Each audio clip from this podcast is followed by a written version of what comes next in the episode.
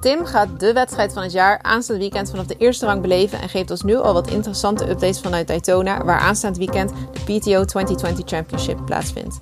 Verder bespreken we de afwezigheid van Andrew Starkovic wegens een dopingschorsing, want hoe zit dat nou precies?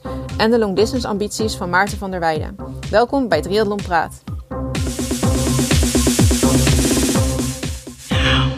Arjan, daar zitten wij dan met z'n tweeën. Want uh, Tim die zit lekker in Daytona. Die heeft ons hier uh, in de kou achtergelaten. Hij is echt weggegaan op het moment dat het echt koud werd.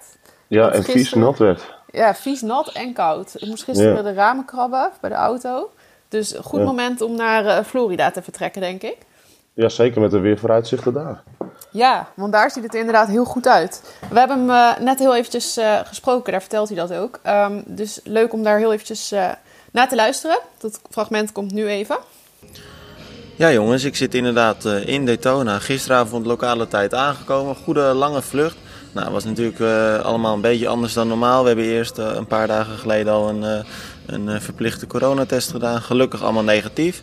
nou ja, in het vliegtuig natuurlijk allerlei maatregelen. Je mocht je mondkapje niet af. maar goed, allemaal makkelijk te overzien. En um, aangekomen dus. Wat toch wel extra bijzonder is ook in dit jaar, waarin er eigenlijk uh, bijna geen wedstrijden zijn geweest. En waarin we zelf ook, uh, nou ja, volgens mij helemaal niet uh, gereisd hebben. Um, het is hier nu 4 uur s ochtends, lokale tijd, dat ik het opneem. En ondertussen hoor je, ik zit in de lobby van het hotel en de muziek galmt eigenlijk genadeloos hard uit de speakers. Dus dat is wel bijzonder. Eén ding is zeker, de jetlag heeft er al genadeloos ingeslagen. maar goed, niks te klagen. Ik kijk nu uit over de, over de Speedway, het circuit waar uh, nou ja, het fietsen, fietsen natuurlijk gaat plaatsvinden aankomende zaterdag, maar uh, zeker ook zondag tijdens de PTO 2020 Championship. Um, en ik zeg het fietsen, maar uh, tijdens die laatste wedstrijd wordt daar ook binnen het circuit gezwommen en gelopen. Dus alles vindt zich op dat NASCAR-circuit plaats. En uh, nou ja, ondertussen druppelen de eerste pro's hier ook binnen. Ik heb gisteren bijvoorbeeld Andreas Drijs al gezien. Ik heb Alistair Brown niet gezien. Ik heb Jonathan Brown niet gezien. En um, wat me opviel, veel spanning op de koppies. En uh, kort eventjes met ze, met ze gesproken. Um, en dan merk je toch dat ze inderdaad die spanning voelen. En gek is het ook niet, want er gaat natuurlijk gestreden worden om een enorme prijzenpot. We hebben het vaker gezegd. Ruim... Um, een miljoen aan dollar. De winnaar gaat met een, een ton aan dollars uh, weg. Um, dus die spanning is te verklaren. Um, kort ook met Alistair gesproken. Die zei dat hij nog wel een paar dagen nu nodig heeft om op het juiste niveau te komen. Nou, die, die paar dagen heeft hij ook nog. Ging gisteren een off-road run doen. Maar goed, hij zei ook dat hij heel veel zin heeft in de wedstrijd. En dat hij wel wil zien wat er gaat gebeuren. Dus ja, ik ben er heel erg benieuwd naar. Het Eén ding is sowieso al mooi. De weersvoorspellingen zijn echt prachtig. En dat is wel fijn hier in Daytona. Want um, nou, gisteren hebben wij ook een loopje gedaan. Toen was het in de avond 22 graden. Uh, wel veel wind. Maar als ik dan denk aan vorig jaar en ook dat jaar daarvoor... Uh, werd de wedstrijd toch wel geteisterd door een aantal onweer, uh, onweersbuien. En dat lijkt nu uh, dit jaar niet aan de orde te zijn. De verwachtingen zijn echt goed. Rond de 20, 25 graden, uh, zonnig. Dus nou ja, dat is sowieso al uh, heel fijn. En um, voor nu lijkt eigenlijk de grootste vraag te gaan worden: welke atleten gaan er op een tijdritfiets rijden en welke niet? Want um, ja, het meest logische lijkt toch wel om op een triathlon of een, ja, een triathlonfiets, tijdritfiets te komen. Want het fietsen vindt dus plaats op die NASCAR track. Um, een ronde van 4 à 5 kilometer met ja, hooguit uh, twee bochten. Dus ja, dan ben je in je tijdritfiets, op je tijdritfiets natuurlijk in het voordeel. Maar een van de grootste kanshebbers bij de vrouwen, Nicola Spirik, uh, die schijnt toch aangegeven te hebben. Ik heb er zelf nog niet gesproken, maar die schijnt aangegeven te hebben op een normale fiets te gaan rijden, omdat ze eigenlijk nog niet um, genoeg is gewend aan die tijdrithouding en daar eigenlijk gewoon niet, uh, niet vaak op rijdt op zo'n tijdritfiets. Dus die verkiest dan toch haar normale uh, wedstrijdfiets boven een triathlonfiets. En dat is een interessante, want uh, ja, ik vind het lastig inschatten. Maar ik denk dat je dan toch wel wat tijd verliest op dit uh, circuit. Nou ja, en dan is het natuurlijk uh, bij de mannen ook kijken naar wat uh, de WTS-gasten gaan doen. Denk aan een Vincent Louis, die toch wel als een van de grotere favorieten ook te boek staat. Misschien wel de grootste favoriet. Wat mij betreft in ieder geval de grootste favoriet. Maar het is de vraag, komt hij op een tijdritfiets of op een normale fiets? We gaan het zien. En... Nou ja, ik ga de komende dagen hier een beetje rondvragen, rondspreken met alle atleten. En eens een beetje peilen wie, uh, nou ja, wie er uh, wat mij betreft een goede kans maakt om te winnen. Wie er uh, relaxed is en wie misschien wat minder relaxed is. We gaan het zien. In ieder geval, ik heb er heel veel zin in. Aankomende zaterdag eerst Challenge Daytona, de middle distance voor agegroepers. En als zondag gaat het hier helemaal los met de PTO 2020 Championship. Nou, uh, klinkt, klinkt goed. Hij zit, uh, heeft al meteen allemaal uh, topatleten gezien. Ik zie dat er ook al heel veel aanwezig zijn op Instagram daar in Daytona. En ja, hun zijn, hun zijn volgens mij echt gisteren avond laat aangekomen, inderdaad. ja, ruim op hun, tijd wel, hè? Ja, en hun zijn, um, is het team van Challenge Family, waar Tim onderdeel van uitmaakt, samen met Jeffrey, Richard en Jort. Uh, vanuit Almere zijn die uh, vier mannen naar uh, Daytona gegaan voor de wedstrijd daar. Ja, tof dat je dan toch nog dit jaar... het lijkt me ook wel heel gek om nu helemaal naar Florida te vliegen. En dan ook wat ja. Tim zei, met een mondkapje op in het vliegtuig. Dat is ja, toch wel even raar. Ja, het lijkt me ook raar. Maar het meest opvallende vond ik toch wel wat hij zei over Nicola Spirig. Dat, nou, dat vond ik echt... Ik dacht van, als dit waar zou zijn... Ik heb mijn lijstje omgegooid. Nou ja, ik, ik had nog een lijstje gemaakt, maar zij stond er zeker op. Mm -hmm. um, ik denk dat ik hem uh, inderdaad ook uh, iets ga omgooien, want uh, niet op een tijdritfiets. En wat ja. zegt, alleen maar op een oval, het zijn twee bochten. Nou, het is niet ik eens een bocht. Daar niks van. Nee, want als je hard fietst, dan rij je gewoon die bocht door terwijl je je stuur recht houdt, omdat het gewoon omhoog gaat natuurlijk, die bocht. Mm -hmm. Het is zo'n zo'n kombocht. Dus nee, ja, ik, ik, ik, denk zou... dat ze daar minuten gaat verliezen. Dat denk ik ook. Ik zou bijna denken ook dat ze dan geblesseerd is of zo. Dat ze heel veel last van de rug heeft of zo bijvoorbeeld. Dat je daardoor gewoon echt niet in die positie kan zitten. Want ik, ik begrijp anders gewoon echt deze keuze niet. Nee, ik ook niet. Ik, ik snap het ook echt niet. En uh, ja, ja, ik ben benieuwd of het zo is. Het is nog een gerucht. Het is nog niet... Uh, ja, want het is, het is wat anders als je, zoals vorig jaar won uh, Gustav Iden, de Noor, die won natuurlijk Ironman 70.3 World Championships op een normale fiets. Maar goed, dat was, uh, dat was heel veel klimmen. Dat was zoiets totaal anders. Ja, en dalen. En dalen ja. zaten er. Flinke, flink, hoe heet het, uh, zat er in. Een flinke afdaling zat daar ook in. Waar hm. je op de um, uh, gewone fiets natuurlijk ook echt wel in het voordeel, voordeel bent. Want op een gewone fiets kan je echt veel harder dalen dan op een tijdritfiets. En ja, dus ik ben wel benieuwd. Ja, en het is vooral lichter dat... voor het klimmen ook, toch? Ja, dat ook natuurlijk. Het, het klimt veel lekkerder. En je bent behendiger met de daling. Dus daar, daar snap ik wel dat hij uh, ja, dat is uh, daarvoor gekozen had. Ja. ja. Maar dit is uh, nu wel raar. Want ik dacht eerst van... Ik wilde dit is zo vlak als ik weet niet wat. Ja, ja, ik denk dus echt van dat, ze iets, dat er iets moet zijn dat je geblesseerd bent. Dat je anders niet... Ja, ja zij, zou, ze zou toch ook wel een fiets hebben, neem ik aan. Ja, een tijdritfiets. ja dat denk ik wel. Nou, en hij, hij noemde natuurlijk net ook nog even Vincent Louis.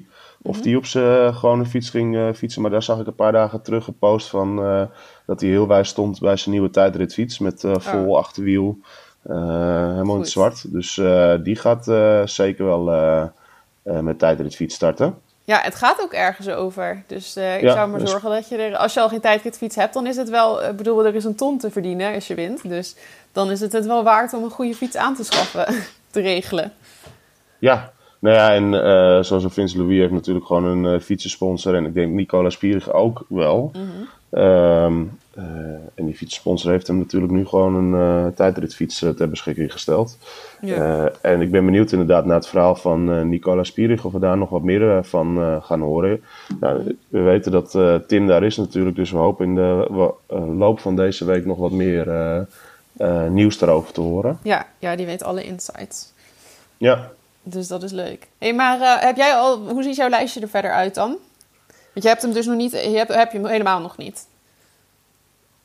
Nou, ik had hem wel en ik ben weer gaan twijfelen. Um, dus ik, ik, ja, ik vind het nog lastig om hem helemaal in te kleuren, moet ik heel eerlijk zeggen. Mm -hmm. um, maar uh, Nicola Spierig stond bij mij inderdaad op één. Hm. Um, want ik denk wel, ja, het is wel, als zij echt in vorm is, dan is, het, uh, is zij niet, uh, niet makkelijk te verslaan.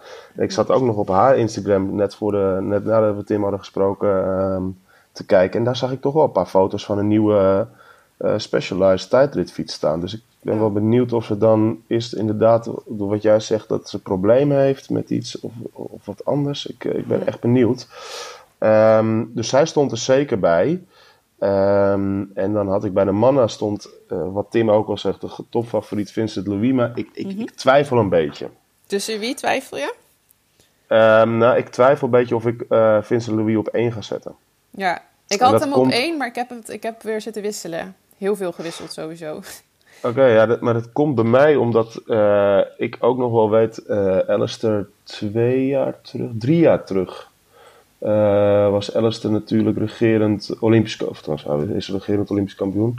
Eh, toen een jaar naar, naar de Olympische Spelen, of was het, drie kwart jaar naar de Olympische Spelen, was toen Challenge, ehm, de championship in Samorin voor het eerst. Ja, Ehm, en daar was hij ook wel de grote favoriet. Toen kwam die, ehm, weet ik nog heel goed, eh, als tweede uit het water, net achter Richard Varga. En fietste hij eigenlijk iedereen al op een puinhoop, zo hard fietste die. Alleen toen stortte hij helemaal in met lopen. En niemand had meer verwacht dat eh, eigenlijk eh, Sanders en Kienle toen terug zouden komen bij hem.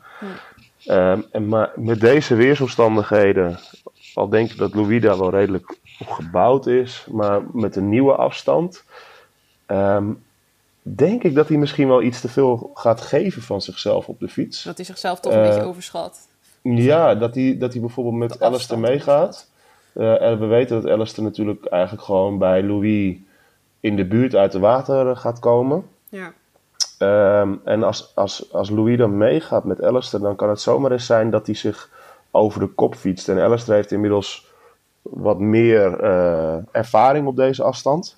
Ook eh, grote wedstrijden gewonnen op de halve. Ehm, dus ik, ik twijfel toch tussen Alistair en Louis een beetje, Ja. momenteel. Ja, zat ik precies hetzelfde. Ik had eerst dat ik eh, Vincent Louis op één gezet en Alistair op twee. En toen ging ik er nog eens naar kijken. En toen dacht ik, ja, Alistair heeft toch wel wat meer ervaring met die wat langere afstanden natuurlijk. En ehm, laatst tijdens de World Cup in Valencia ehm, kon Alistair echt supergoed meekomen. Dan werd hij wel tweede achter Vincent Louis. Maar ja, dat was dan toch wel weer even een andere afstand. En ja, ik verbaasde me daar toen over hoe goed hij toen was. Ja, Dus klopt. nu dacht ik, ik ga hem gewoon op één zetten. Dus bij mij staat Brownlee op één. Dus dan hoop ik dat hij het goed doet, want ik wil heel graag winnen. Ja, en, ehm, maar wie, heb je dan die, wie gaat het podium dan compl- eh, complementeren bij jou? Eh, nou, twee is dan dus Vincent Louis. En dan drie, ik heb echt superveel gekrast. Ik had eerst Pieter Hemenrijk. eh, maar toen zei even tegen mij, dat heb ik gemist, dat hij gevallen is met de fiets. Dus toen heb Ja. ik hem doorgestreept. Ehm, ja, Lionel Sanders zat ik ook mee. Maar ja, ik denk toch dat het te lastig voor hem gaat worden om tegen die korte afstandsatleten met dat zwemmen en zo om dan terug te komen. Dus nu heb ik, eh, dan twijfelde ik voor nummer drie tussen Bloemenveld en Gustav Iden, de Noren. Bloem, eh, Bloemenveld Oh ja, niet, ja, maar die is dus Bloemenveld is ook al, eh, die is geblesseerd, die is eh, afgehaakt officieel. Ja, dus toen heb ik Gustav Iden maar opgeschreven. Oké, Gewoon, oké. Misschien, wie weet. Hij deed het toen vorig jaar ook. Ja, dat was wel een heel ander soort wedstrijd, maar deed hij het ook in één keer verrassend goed. Dus nou, dacht, daar ga ik diep drie doen. Ja, ik twijfel dus of ik Louis helemaal eh, op ga schrijven op het podium. Ik denk, want Oh. Louis gaat bij iedereen wel op het podium komen. Dus als je wil winnen bij dit soort Ja. lijstjes, moet je altijd een beetje een eh Dat is waar. eh do or die, eh, denk ik, dan Ja. een lijst opschrijven. Dus ik gok dat Louis vijfde gaat worden. Dus bij deze ga ik dat opschrijven. Ehm, en dan ga ik ehm, inderdaad Iden op twee zetten. Oké. En dan gaat mijn derde man zijn. Eh, even denken, nou, daar kom ik zo nog op terug. Eh, ik denk, heel eerlijk gezegd, en dat gaat, ga ik misschien nu wel. Nou, als je mm, het ga ik hem het neerzetten? Ik ga hem neerzetten. Jesper Svensson. Oh, ja, die kan wel goed zwemmen. Dus die kan wel goed meekomen met die Het mannen is een dark horse, hè? Ja. ja, en die ligt er dus dan nog niet meteen af tegenover die korte afstandsatleten wellicht. Precies, hij kan goed zwemmen. Hij heeft ervaring op die lange afstand. Dat heeft hij vorig jaar in Hawaii wel laten zien. Ja, dat is wel een Ehm, goeie, denk ik. ja, dus Maar het is inderdaad wel do or die, jouw lijstje. Maar je hebt wel Ja, gelijk, ja. daarmee win je vaak wel. Want ik had vorig jaar met, eh, met Hawaii had ik ook een... eh, volgens mij had ik toen... Ja, iedereen had toen eh Daniela Reeve op één. En ik heb haar toen niet op één gezet. Ik weet eigenlijk eerlijk gezegd niet eens meer wie ik wel op één had. Het was in ieder geval niet Anne Hawk. Maar ehm, daardoor had ik het volgens mij best wel goed gedaan. En Ja. volgens mij had ik toen bij de snelste fietstijd of zo... had ik ook ehm, had ik die ook goed of zo. En dan, dan heb je net van die andere namen dan iedereen altijd verwacht. Want toen had iedereen Worth bijvoorbeeld ingevuld. En toen had Ja. ik eh, Boris Stijn neergezet. En die had toen uiteindelijk de snelste tijd. Die finishte alleen niet. Maar goed, Ja. maar goed, we gaan nu veel te lang door over al die lijstjes. Wat eigenlijk het punt was, was dat ehm, je voor vrijdag een lijstje in kunt voeren op eh triathlon.nl. Dus eh, er staat een artikel over hoe dat precies werkt. Want eh, ja, dat leek ons wel leuk dat we allemaal even kijken wie het beste in kan schatten wat er, wat er gaat gebeuren dit weekend in Daytona. Want het is Ja. nogal een race. En, Maar ik, ik, ik zeg hierbij wel dat mijn lijstje waarschijnlijk tot en met vrijdag nog gaat veranderen. Want we krijgen natuurlijk steeds nieuws door. Dus ik, ik, ik Ja. hou hem nog eventjes als conceptlijstje. Ja, en, voor iedereen, veranderen. En voor iedereen die dat moeilijk vindt ehm, om dit in te vullen. eh, er is altijd een heel mooi, eh, een mooie website die eigenlijk de analyse doet over alle grote wedstrijden. Van eh Torsten Rade. Ehm, ga naar treerating.com. En daar kan je zien wat hij voorspelt. En Torsten zit er eigenlijk altijd wel heel goed bij. Hè? De- Ja.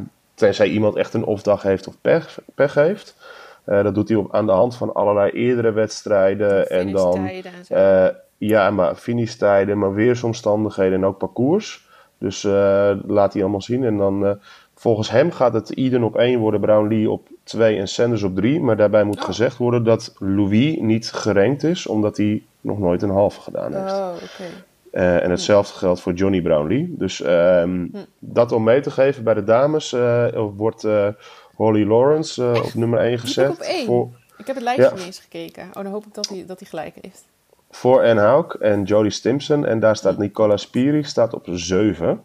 Oh, Ehm, dus ja, eh, ik ben wel benieuwd. Ehm, dat is even voor eh, de mensen die wat van lijstjes houden. Ga naar treerating.com en ga daar vooral kijken naar wat daar volgens de statistieken eruit gaat we hebben straks allemaal dezelfde lijstjes.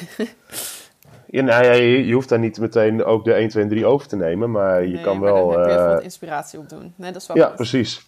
Ja. Ja. Nou, leuk. Ik vind het altijd wel leuk, dit soort lijstjes. En dan eh, iemand die dit weekend eh, die ook aanwezig is in Daytona. Dat heb ik eh, gehoord van Tim in ieder geval. Maar die niet zal racen dit weekend. En nou, ik denk dat heel veel mensen ondertussen weten waarom niet. Want hij was dit weekend, of deze week was hij nogal veel in het nieuws. Dat is Andrew Starkovic. Die eh, is betrapt op doping en die, eh, zijn schorsing loopt eigenlijk al bijna af. 1 januari mag hij weer racen. Maar eh, dat is nogal een ingewikkeld verhaal geworden. Hij, dat begon vorig jaar rond WK Hawaii. Of eigenlijk Ja. met het WK Hawaii. Ehm, toevallig heb ik toen ooit daar... Ik heb daar toen een artikel over geschreven over atleten die niet finishten... of die in dit- zijn geval niet zijn gestart. Daar heb ik toen een foto bij gedeeld dat hij ehm, van een hele vies foto was. Het een roggel in de, Ja, ja, ja. in de wasbak. Ehm, en waar, waarbij hij zei van, nou ja, ik start niet, want eh, nou ja, die foto die moest dan wel uitleggen waarom niet. Omdat hij dus ziek was. Ehm, nou ja, die foto die kwam nu dus weer een keertje terug in het nieuws. Dat had ik toen niet echt verwacht dat ik die ooit nog een keer onder ogen zou krijgen. Maar eh, hij bleek eh, een longontsteking te hebben uiteindelijk, een bronchitis. Ja. Hij heeft die medicatie voor gekregen. Ehm, wat hij heeft gedaan, waar het mis is gegaan. Hij heeft opgezocht direct of hij die medicatie mocht nemen. Het gaat om een, een Breo-inhalator. Dat, eh, nou ja, een soort puffje. Stel ik me zo Ja. voor. Ik ken het niet echt, maar ik neem aan dat het zoiets is. Ehm, waarin het verboden middel Vilanterol zit. En had andere medicatie, dat heette Medrol. Ehm, uit beide verboden middelen. Waarvoor hij ehm, ja, een TU, TUE aanvroeg. Ik weet niet, ik kende het niet. Maar het is een soort... ehm, ja, hoe zeg je dat? Een uitzondering maken ze voor je als je heel ziek bent, dat je dat dan wel zou mogen gebruiken. Maar die moet je aanvragen, dan moet dat goedgekeurd worden en dan zou je die medicatie mogen gebruiken. Hij heeft de medicatie gebruikt, ehm, wilde een paar weken later twee wedstrijden racen: Ironman 70.3 Waco en Ironman Florida. Dus eh, daarvoor wilde hij eigenlijk al weten of dan alles goed zou zijn. Maar ja, hij is ondertussen al wel die eh, spullen gaan gebruiken, wat ook moest, zegt hij, want hij was gewoon heel erg ziek.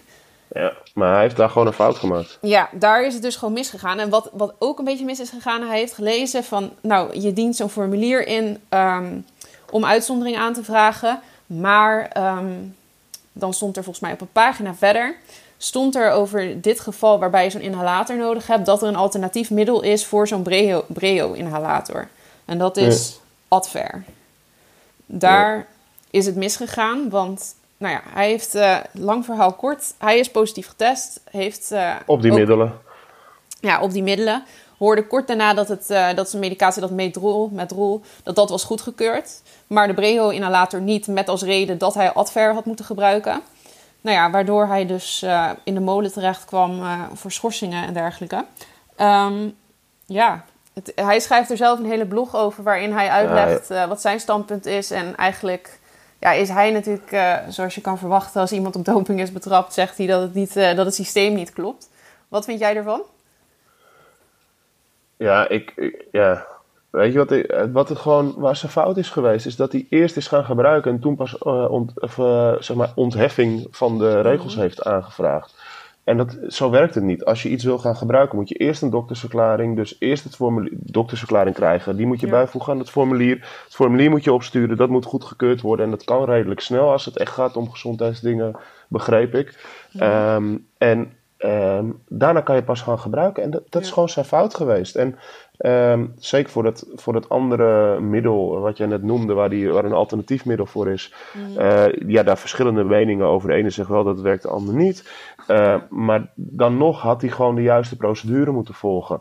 En mm -hmm. um, dan had het misschien minder uitgepakt. Maar wat ik nu tussendoor heb gehoord, en dat is wel heel apart allemaal, is dat uh, hij was oorspronkelijk twee jaar geschorst. Ja.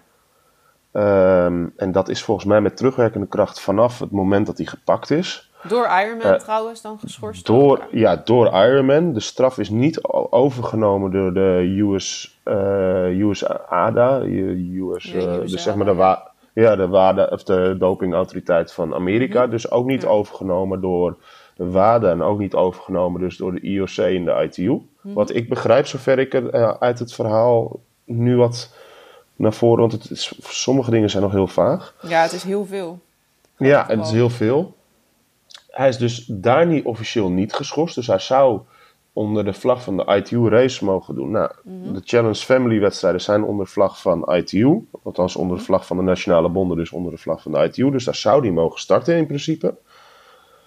Ja. Um, alleen nu kwam er naar voren dat um, op 1 januari is dit middel van de dopinglijst af. Ja, die filanterol uh, is dat dus. Die filanterol waarop, waarop die positief getest is. Mm -hmm. um, en dat zou betekenen dat in eerste instantie per direct waarschijnlijk zijn schorsing werd, of althans, ja, werd ontbonden, zeg maar.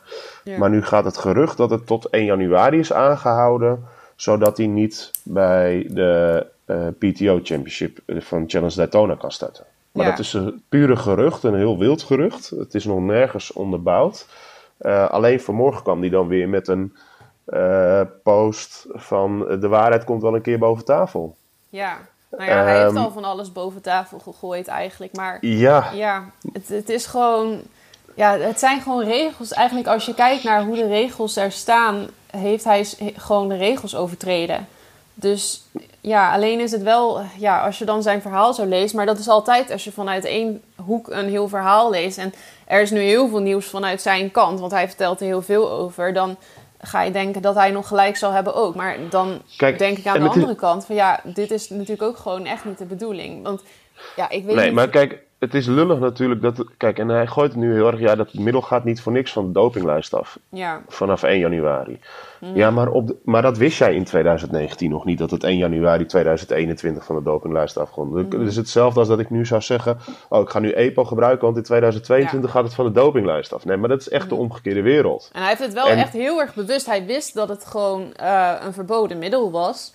Maar Ja. hij heeft gewoon gehoopt dat hij daarvoor goedkeuring kreeg. En er staat dus in die regels, als het echt nodig is, dan is het goed. Als, als het niet anders kan. En hij dacht van, nou ja, hij was er gewoon van overtuigd blijkbaar dat het goed zou komen. Maar ik kan me nog voorstellen, want hij vergelijkt het met heel veel andere gevallen... waarbij mensen niet zo'n eh, TUE-verzoek hebben ingediend, zeg maar.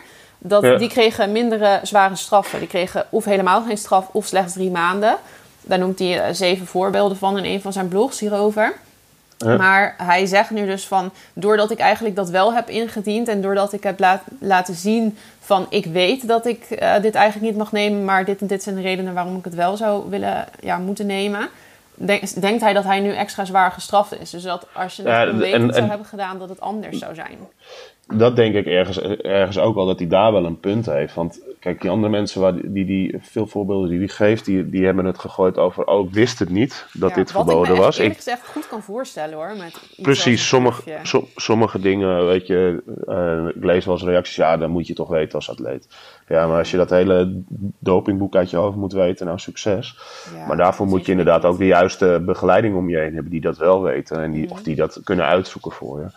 Um, maar ik snap dat het soms wel misgaat. Uh, ja, alleen... bij een neusspreek kan het al misgaan, hè? Precies, dat hebben we in het verleden al gezien. Dus alleen, inderdaad, hij heeft... Hij, in wezen zegt hij ook, hij heeft gewoon zijn eigen vonnis getekend. Hij zegt, ja, ik wist dat het verboden was en ik heb het eigenlijk verkeerd aangevraagd, maar ik ging wel vanuit dat het goed was. Ja, maar dat is echt de omgekeerde wereld. Ja, ja en ze hebben ook nog tegen hem gezegd, want hij heeft dus uiteindelijk, waar het probleem, het probleem ontstond, dat hij die TUE-applicatie zeg maar in heeft genieten, dat hij geen reactie heeft gehad. En voordat hij zijn wedstrijd ging doen, die eerste, dus dat was Ironman 70.3 Waco, en toen kwam daarna dus Florida. Dus hij heeft daarvoor geen reactie gehad. En hebben ze nog wel gezegd van, doe die wedstrijden, of nou niet per se doe die wedstrijden niet, maar wees je ervan bewust dat je die wedstrijden doet zonder dat je een actieve TUE-verklaring hebt. Dus ja, maar dan ben je toch helemaal. Van maar dan, ja, maar dus dan ben je toch helemaal. Ja, dan, en, en dan weet je dat. En, maar helft, dan weten ze dat zo'n TUE is ingediend. Mm. Dus dan gaan ze je altijd controleren als je toch gaat starten. Ja. Ja, toch? Dan weet dan je toch dat je. Ja, bezig. Als je ja, sorry hoor. Dan heb je echt gewoon echt boter op je kop zitten. Ja. Want dan weet je gewoon dat je. Ja, dan wil je gewoon gepakt worden of zo. Nee, ik snap nog dat het ergens mis kan gaan dat je dit neemt. Dat je gewoon geen idee hebt en dat je dit neemt. Maar als je dit neemt en blijkbaar is het dus dan echt heel erg nodig. Dan moet ik dan maar even geloven dat dat zo is.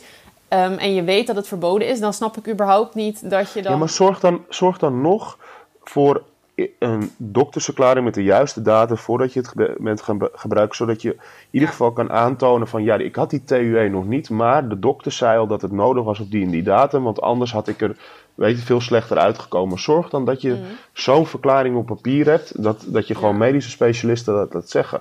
En dat mist gewoon in zijn hele verdediging momenteel, dat hij uh, achteraf heeft die medische specialisten laten zeggen ja, het was nodig. Maar ja, dat is ook achteraf kijken. Hoe weet iemand hoe erg iemand er toen eraan toe was? Ja, ik, ja, ik heb geen idee of hij daar dan echt uh, in ademnood zat of ja, wat je daarvoor nee, moet Nee, dus dat is, dat is heel moeilijk te zeggen. En ja, het is allemaal lullig, alleen hij heeft het uiteindelijk nu al over zichzelf afgeroepen. En ja, um, ja hij moet gewoon zijn straf uitzitten en uh, hij mag, uh, over een maand mag hij weer racen. En het is ook wel een middel waarbij het klinkt alsof het wel, want er wordt gezegd van het helpt niks, maar het verwijdert je long als ik het zo Ja, maar dat is, dat is, weet je, die discussie die heb ik al vaak gevoerd. Dat is echt de grootste.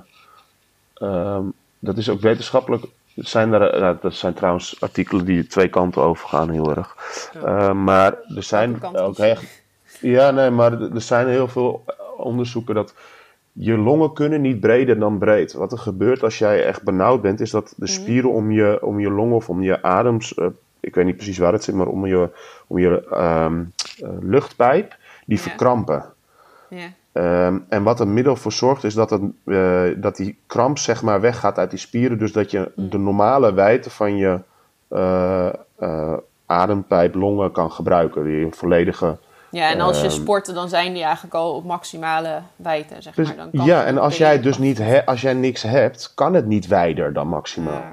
Okay. Dus, dus daarom, daarom is dat, um, is dat, er helpt dat middel echt alleen maar als je als je iets hebt of als je echt astmatisch bent of dat soort zaken. Maar, nou ja, en dan ook ehm, dus terecht dat het dan van de lijst is verdwenen als het daadwerkelijk. Maar goed, je zegt er zijn twee verschillende kanten in artikelen. En ja, nou ja, dit, dit, dit verhaal speelt al, nou, ik denk al 20, 25 jaar vanaf. Uh, ja, want je hebt ook astma-patiënten die dit vast moeten gebruiken. Kan ik me zo nou, ja, ik ben, ik ben astma-patiënt geweest. Of, ik, hm. ik, heb astma.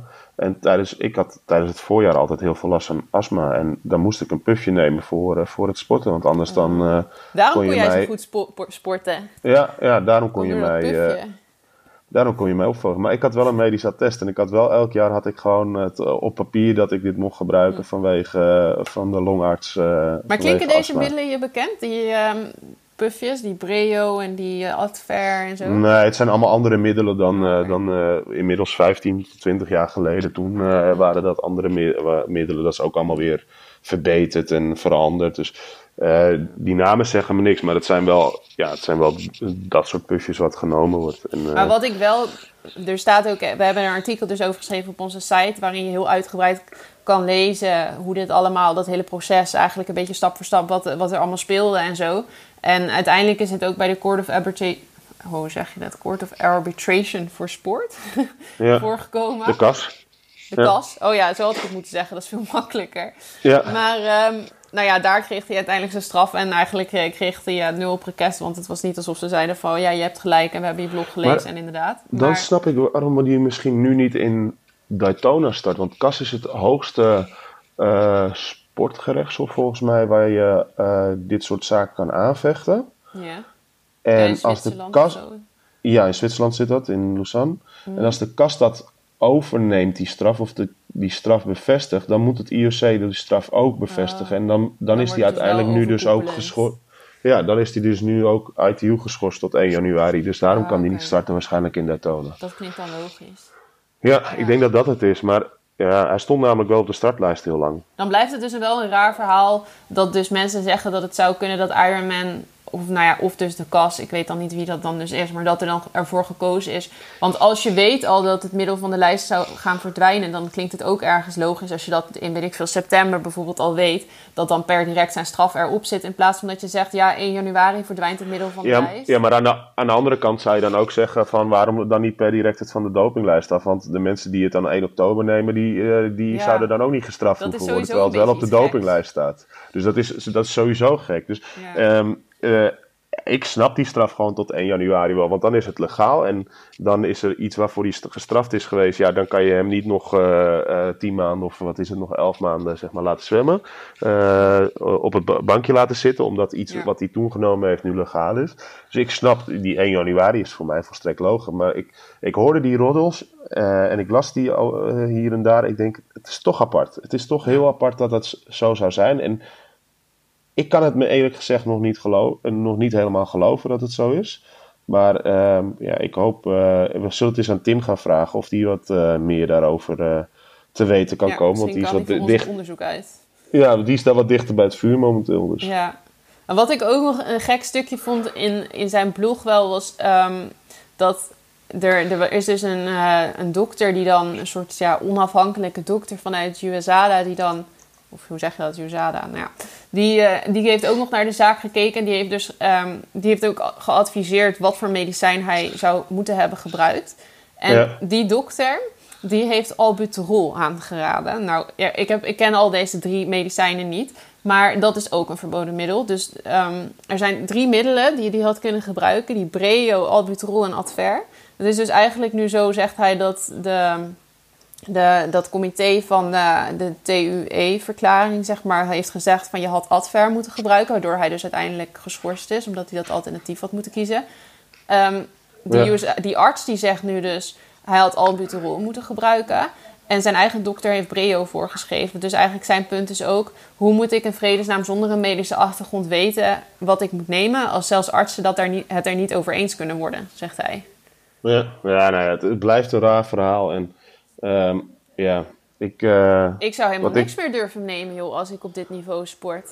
Ik ben nee. altijd zelf heel makkelijk. Ik, ik heb een keer een longontsteking gehad in Peru. Toen ben ik naar een pharmacy gegaan. Ik, ik sprak de taal nog niet echt goed. Ik heb allemaal pillen gekregen. Ik heb het gewoon genomen. En ik dacht van, nou, ik zie wel of ik beter word. Maar moet je je voorstellen dat je dus iedere keer als je dan... Bijvoorbeeld toen was ik ook echt heel erg ziek. Toen dacht ik echt van, maak me gereed uit wat je me geeft. Geef me maar iets, want ik voel me gewoon verschrikkelijk.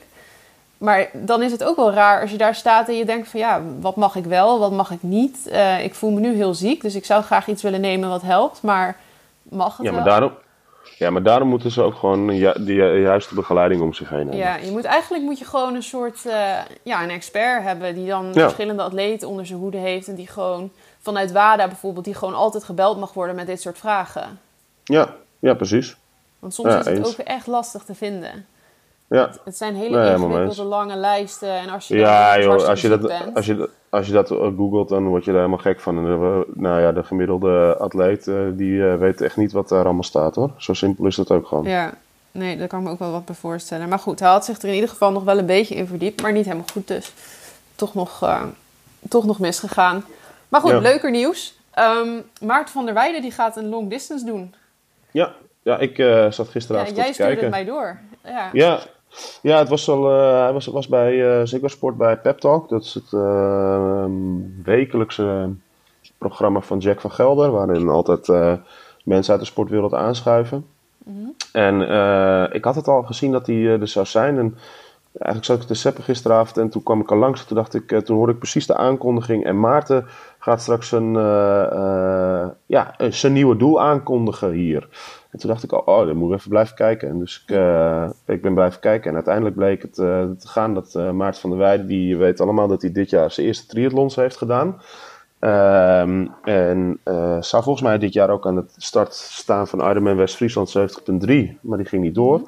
Ehm, maar ja, hij had een, eh, nieuw doel en hij vertelde eigenlijk in het kort eh, dat hij tijdens de coronatijd, dat de zwembaden natuurlijk dicht waren, dat hij niet kon zwemmen. Dat was niet zoveel als hij wilde en altijd deed.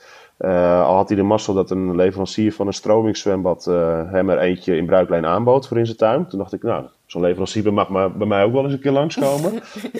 Daarvoor moet je denk ik wel Maarten van der Weijden heten. Ja, dat denk ik ook. Hij heeft misschien iets meer gepresteerd. Ja, wat dat betreft. Ehm, en toen ehm, eh, vertelde hij van ja, dus toen is hij er gaan, bij gaan fietsen en eh, gaan lopen. Nou, degene die hem op, eh, op Facebook volgt, die wist dat al een beetje, dat hij dat al een tijdje is gaan doen. Dus hij heeft een paar triathlons gedaan en hij wil een nieuwe uitdaging aangaan. De thuistriathlon, zoals hij dat noemt. Ehm, hij zegt het nieuwe jaar komt te zicht en na een gek en onvoorspelbaar 2020 wil ik in 2021 goed beginnen. Graag wil ik samen met jullie sporten en zoveel mogelijk geld in verzamelen voor Tipso. Dit onderzoeksproject is gericht op betere en tijdige ondersteunen van zorg voor mensen met ongeneeslijke kanker en hun naast in het ziekenhuis. Ja. Dus weer een heel mooi project, eh, of een heel mooi project, een heel mooi onderzoeksproject Ja. eh, waar, hij, het aan verdient. Hij noemde daar ook nog bij dat do- donatie 100% wordt doorgezet. Er zijn natuurlijk stichtingen die wat geld achterhouden voor onkosten en dergelijke, maar Ja. dat doet hij niet. Ehm, en ga, hij gaat 9 januari 3,8 kilometer zwemmen in dat eh stromingszwembad. Eh, 180 kilometer fietsen op Zwift. En dan 42,2 kilometer lopen ook weer op Zwift. Eh, dat allemaal thuis bij hem. Te volgen via Zwift of via Facebook eh, schrijft hij erbij. Ja, Ja, je mag denk ik ook mee fietsen, kun je zelfs. je kan mee fietsen dus. En dat eh, roept hij dus ook op. eh, van eh, doe mee, eh, ga sportief 2021 in met mij. Ook goed. rennen. Rennen, wandelen, zwemmen als, je dat, als de eh, zwembaden open zijn. Ja. Koppel eventueel Strava eh, en eh, upload je activiteit, zodat iedereen je kan volgen. Ja, dat is, ja. Superleuk. ook een beetje met superleuk. op corona, hè? Want hij zegt Ja. ook, de overheid die heeft het er nu over dat je natuurlijk dan gezond moet zijn. Dat, je, dat sporten, dat dat heel erg, ja, dat je daar veel baat bij hebt als je gewoon sportief bent. Dat dat helpt om corona te voorkomen of het beter aan te kunnen mocht je het wel krijgen. Dus hij, ja, heeft, hij noemt dat ook een beetje als reden dat hij hoopt dat eh, begin januari dat iedereen nog eh, alle goede voornemens heeft en eh, met hem mee gaat doen. Op wat voor manier dan ook. Want ook al ja, zwem, fiets loop je niet, kun je ook mee wandelen of ja, op, op Ja. een of andere manier in ieder geval actief worden. Ja, ja Maar hij zegt het ook, maakt niet uit of het thuis is of, of buiten, je kan gewoon meedoen. Dus. Of wil je op een andere manier in actie komen voor beweging, is het ook helemaal prima. Dus, dus ja, iedereen doet mee. En eh, eh, meld je aan via thuistriathlon.mvdwfoundation.nl. Ja, leuk. En mooi dat eh, Maarten van der Weijden dan gewoon weer eventjes op tv onze sport aan het promoten is. Ja, ik vond, ik vond het wel heel gaaf. En, Ja, leuk dat hij dan uitlegt van wat dan zo'n Ironman afstand is. En hij Nee, begon het over was- Swift alsof dat een begrip is natuurlijk. En toen zei Ja, de ja. ook van ja, je moet denk ik even uitleggen wat Swift is. Dat is wel Maar ik leuk vond het wel- dan... eh, Ik vond het wel grappig, want Kjeld Nuis zat daarnaast. Ja. Natuurlijk niet de minste. En die, die trainen ook wel eens op Zwift, eh, die jongens. Mhm. Die schaatsers. En die zat te kijken, 180 kilometer op Zwift. Je bent gek. ja, ja, grappig. dat is wel mooi. Dat Nee, wel echt heel erg, eh, heel erg tof dat hij dit gaat Ja. doen. Maar hij is ook afgevallen, hè? Hij ziet er echt zo. Zo. anders uit. Ik herken hem bijna niet. Het, het lijkt wel alsof dat hij de helft is van wat hij was. Hij was 91 kilo, als ik me goed herinner, gisteren op tv. En toen de Elfstedentocht de- zwom, was hij 111 kilo. En toen zei hij ook van ja, Oh, ja ik- met, eh, met dat uh, Elfsteden toch zwemmen, of zwemmen, ja, ja, weet je, eh, ik had toch wat vetreserves nodig om zo lang te zwemmen. En ja, een kilootje meer of minder maakte niet uit, want eh, ja, toen dacht ik ook wel eens, als ik, oh, dan kan ik nu wel dit eh, lekker eten en dat lekker eten. Dat zat hij zo te vertellen. En nu zegt hij wel, ja, ik moet ook wel een marathon gaan lopen. En dan kan ik niet met eh, ruim 100 kilo met me mee, eh, meeslepen, want dan wordt het wel heel zwaar. Dus hij is Ja. eh, flink afgevallen. Hij is nu 91 kilo en ik vond hem echt, eh, eh, nou, echt mager eruit zien Ja, inderdaad. ik schrok er eerlijk gezegd wel even bijna een beetje van. Want ik dacht echt van wow, ik, ik, ken hem als echt een grote ja, zwemmer, weet je wel. Die hebben toch Ja. sowieso al vaak een wat breder postuur en zo. Ja. En hij is wel, ja, wat ik net al zei, hij lijkt wel gehalveerd, zeg maar. Maar ik kan me Ja, nou, voorstellen dat dat wel... Maarten, Maarten is natuurlijk heel lang, hè? Dus Ja, lijkt weet je, dan lijkt het meteen, eh, en als je dan onder de 100 kilo bent, dan, eh, ja, dan is het eh, meteen wel heel, heel mager. Ja. Maar ik denk wel is, dat het ook echt wel helpt. En zwemmers hebben sowieso vaak wat meer moeite om naar dat lopen over te gaan zonder dan blessures te krijgen. Dus als je dan wat lichter bent, dan is die kans toch Ja, daar, groter. maakte hij ook, daar maakte hij ook nog wel een grap in bij, bij Ziggo Sport. Want eh er zeiden ja, mensen in het dorp die zagen me lopen. En die zeiden dan, nou misschien dat hij toch weer beter kan gaan zwemmen. Want het ziet er niet uit. Eh, ik heb hem eigenlijk helemaal nog niet zien lopen. Die ga ik eens even opzoeken dan. nou, dat was wel grappig. Dat, was, Ja. zag er ook inderdaad wel eh, inderdaad als een zwemmer eh, uit. Die, die, die Ja. gaat hardlopen, ja, heel Maar stijf. het is lullig voor hem dat hij, want dat zwemmen, dat is 3,8 kilometer, stelt voor hem natuurlijk echt helemaal niks voor. Dat is maar een heel klein deel van, de, van die triathlon. Nee, ik denk dat hij, ik denk dat hij, beter, dat hij liever eh 3,8 kilometer hardlopen, 180 fietsen en 42 kilometer had gezwommen. Ja. ja, dat denk ik ook. Ja, nou, Ja. in ieder geval superleuk om, eh, om dat te gaan volgen 9 januari. Nog altijd eh, bij gebrek aan wedstrijden eh, leuk om dan toch dit soort dingen te hebben.